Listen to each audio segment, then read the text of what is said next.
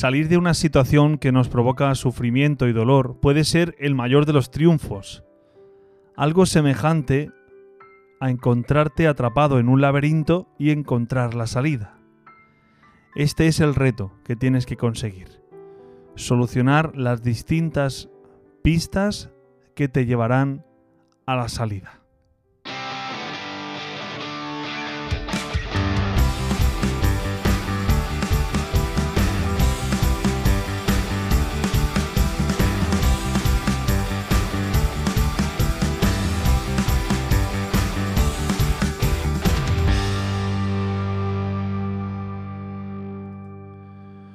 Bueno, pues eh, bueno, esta semana traigo un tema que la verdad que quizá puede ser un tanto, eh, no sé si eh, complicado o un tema difícil, ¿no? Y es el tema de eh, más allá del dolor.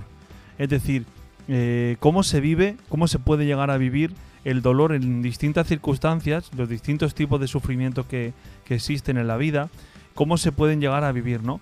Hay una frase que, que dicen que querer es poder y esta, esta hace, unas semanas eh, caí en la cuenta al reflexionar en esa frase porque, eh, bueno, en el Congreso Educativo creo que fue eh, Manu Velasco que comentó que querer no es poder, ¿eh? decir, que todo el mundo que quiere no puede. A veces hay situaciones que nos desbordan en la vida y por mucho que nosotros queramos, pues, pues no podemos. ¿Por qué? Físicamente o mentalmente no podemos. Y necesitamos que alguien nos ayude.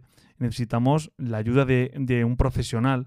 ¿no? Entonces creo que ese, esa frase de querer es poder, bueno, se podrá aplicar a, a otras cosas, pero eh, yo creo que generalmente no siempre querer es poder, ¿no? A veces uno puede querer salir de una situación difícil que le está haciendo sufrir, pero no siempre tiene los recursos eh, necesarios para poder hacerlo. Eh, en esta visión, o sea, en, esta, en este programa en el que os decía que vamos a hablar de, tipos de sufrimientos, bueno, pues yo mm, los he clasificado, eh, lo he intentado clasificar en cuatro tipos de sufrimiento que creo que existen y que nos pueden eh, un poco hacer ver de qué manera se pueden afrontar, ¿no? El primer, el primer tipo de sufrimiento eh, yo lo, lo clasificaría como un sufrimiento de tipo físico, es decir, cuando nos referimos a un sufrimiento a causa de una enfermedad. Una enfermedad o nuestra de una persona a la que queremos, de un familiar o de un amigo. Después, un sufrimiento moral a causa de una injusticia que se ha producido. Eh, otro tipo de sufrimiento que puede ser el psicológico, eh, algo que nos ha afectado psicológicamente, que nos hace que vivir en un momento de tristeza, de depresión. Y quien pasa por ese, por ese sufrimiento, pues a veces, como decíamos al principio, pues no siempre, no siempre querer es poder, ¿no? Y por último, eh, yo también diría que hay un tipo de sufrimiento espiritual, quien tiene dudas de fe y eso también le hace eh, sufrir en su vida, ¿no?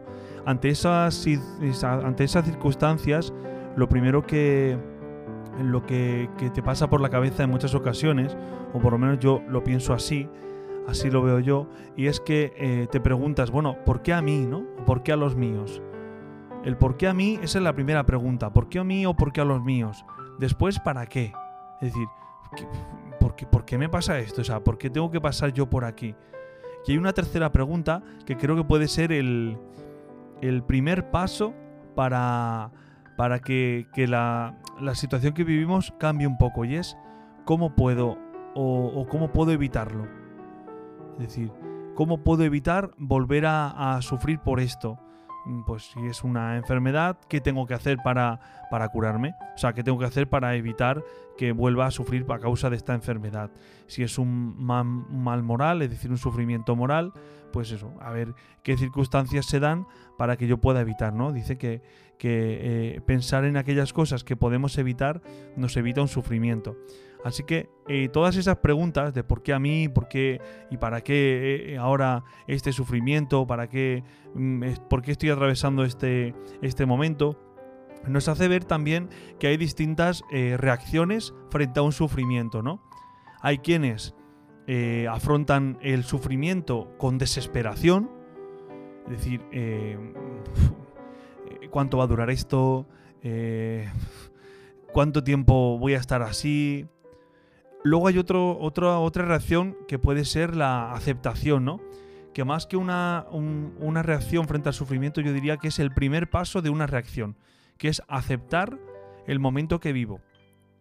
Es decir, la realidad. ¿Qué es, qué es lo que qué es lo que me toca qué es lo que me toca vivir? Aceptar que no puedo elegir. Hay, hay sufrimientos que uno no puede elegir. Cuando llega una enfermedad que tú no esperabas, o, tuya o de una, una persona a la que quieres, aceptar que eso no lo puedes cambiar, creo que puede ser un primer paso. Después eh, hay quien lo, lo afronta pues con resignación. Bueno, pues es lo que toca y ya está, ¿no? Es lo que nos toca, lo que nos toca vivir.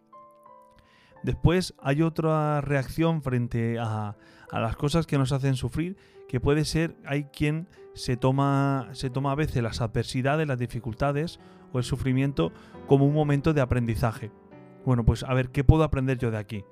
Eh, es evidente que, que esa parte de sufrimiento, esa parte de mala, está, pero que no, no la puedes cambiar, ¿no? Víctor Coopers diría que lo único que está en nuestra mano es nuestra actitud. Y por eso creo que tenemos que esforzarnos dentro de, lo que podamos e intentar que nuestra actitud sea una actitud positiva, ¿eh? de aceptación, una actitud no de resignación, sino bueno, pues de intentar aprender, ¿eh? una actitud de aprendizaje, intentar aprender dentro de la dificultad. Hay quienes también eh, lo viven como un momento de desde la fe. Es decir, la fe, hay personas a quienes en el momento del sufrimiento la fe les conforta. Y además no solo les conforta, sino que es su único, mm, el único lugar donde se apoyan, se pueden apoyar. Porque lo que les hace entender que el sufrimiento, como, como el de Jesús, como el de Cristo, pues tuvo un sentido, ¿eh? tuvo el sentido de la salvación. Sin pasión no hay gloria. Y no es que, no es que pensemos, el, el- el que se apoya en la fe, no es que piense que Dios, bueno, Dios le ha enviado este sufrimiento, es un castigo de Dios y lo tengo que vivir así.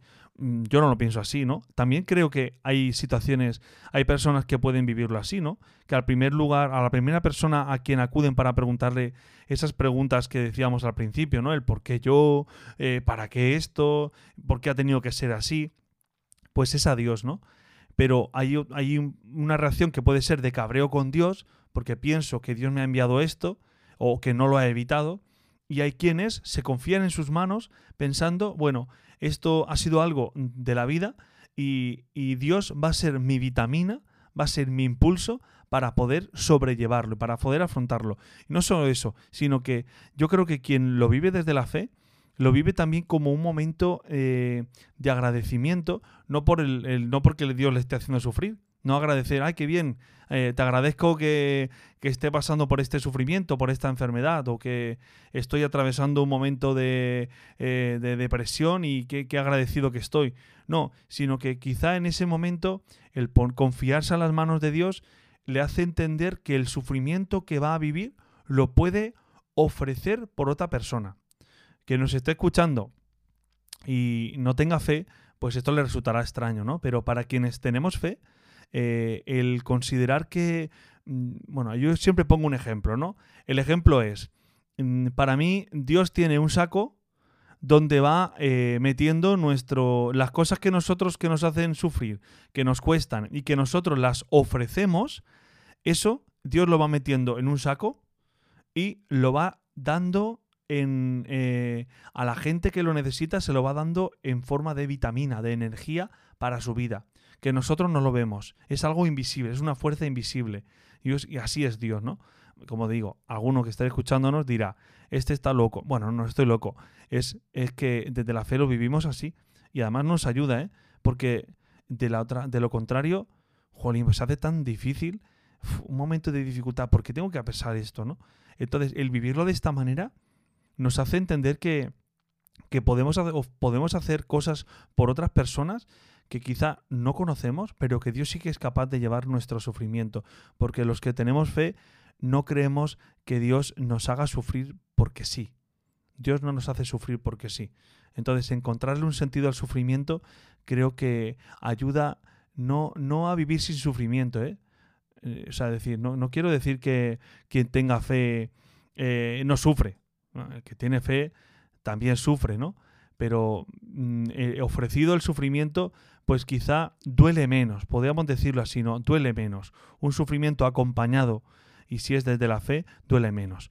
Hay otras actitudes, como es la de, bueno, vivirlo con rechazo, eh, vivir negando que eso sea así, pero mm, tú eso no lo vas a poder evitar. Por mucho que rechaces lo que estás viviendo, pues lo, lo sigues viviendo, porque el sufrimiento no, no te pide permiso.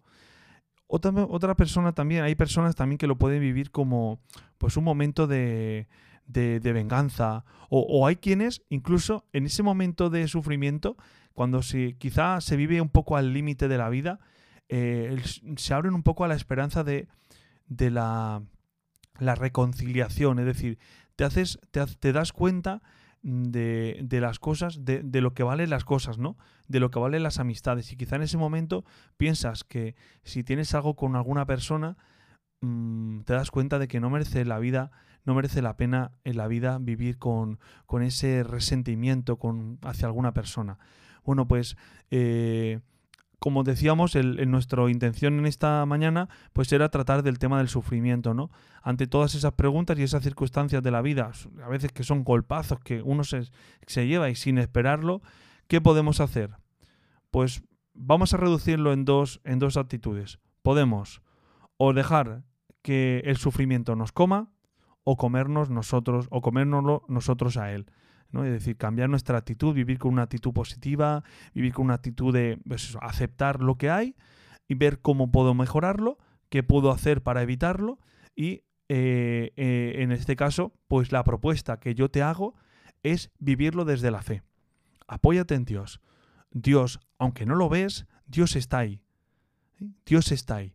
Como conclusión de, de este programa, os voy a dejar con, una, con una, un paso doble de comparsa de los carnavales de Cádiz que, que creo que nos puede ayudar a, a- pensar también el, el hecho de que hay, hay personas que no entienden que los creyentes nos apoyemos en Dios para afrontar ciertas circunstancias de la vida.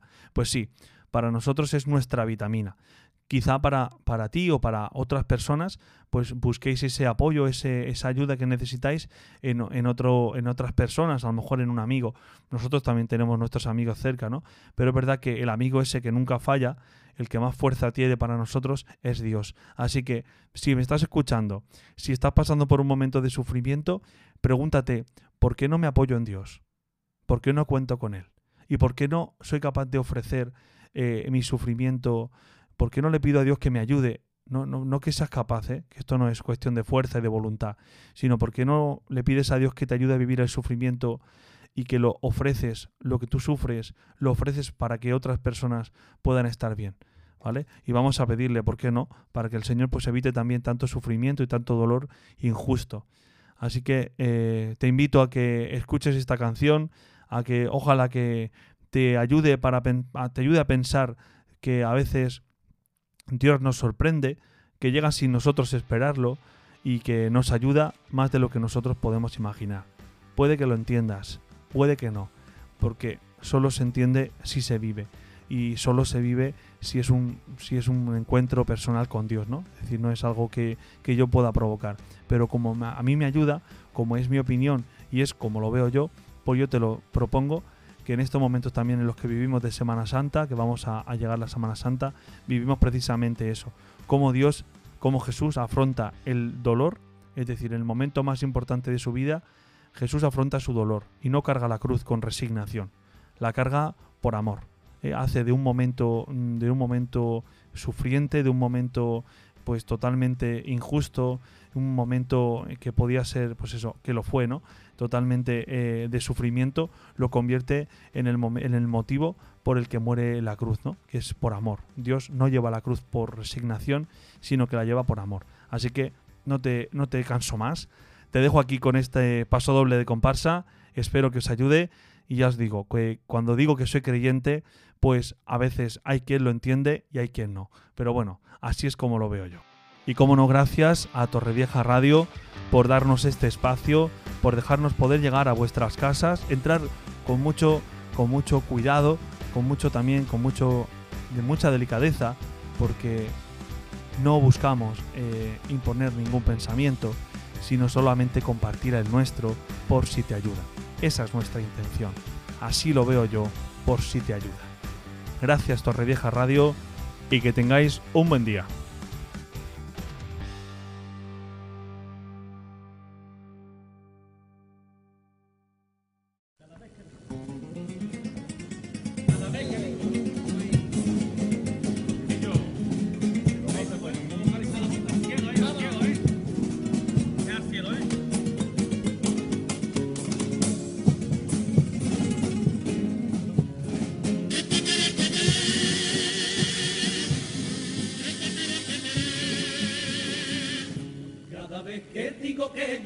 Creyente, aparece algún valiente que me jura con la voz cobarde del intransigente que surge siempre de la censura.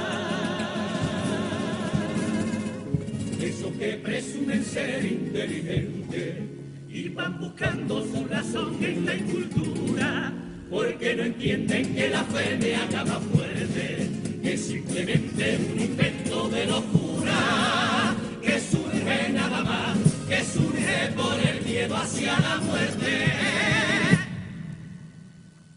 Y a quien se ofende si le doy gracias a Dios, y a quien se ofende si le pido protección, quien más me da, quien me comprende, si el creer me hace más fuerte y me hace ser mejor persona. Si a Dios lo encuentro solamente en el amor, y no en las manos indecentes, que se justifican si adoran. Y en las manos pederastas ni de aquellos que mataran ni juraran en su nombre. Dios está en las manos del que ayuda, del que no pregunta nunca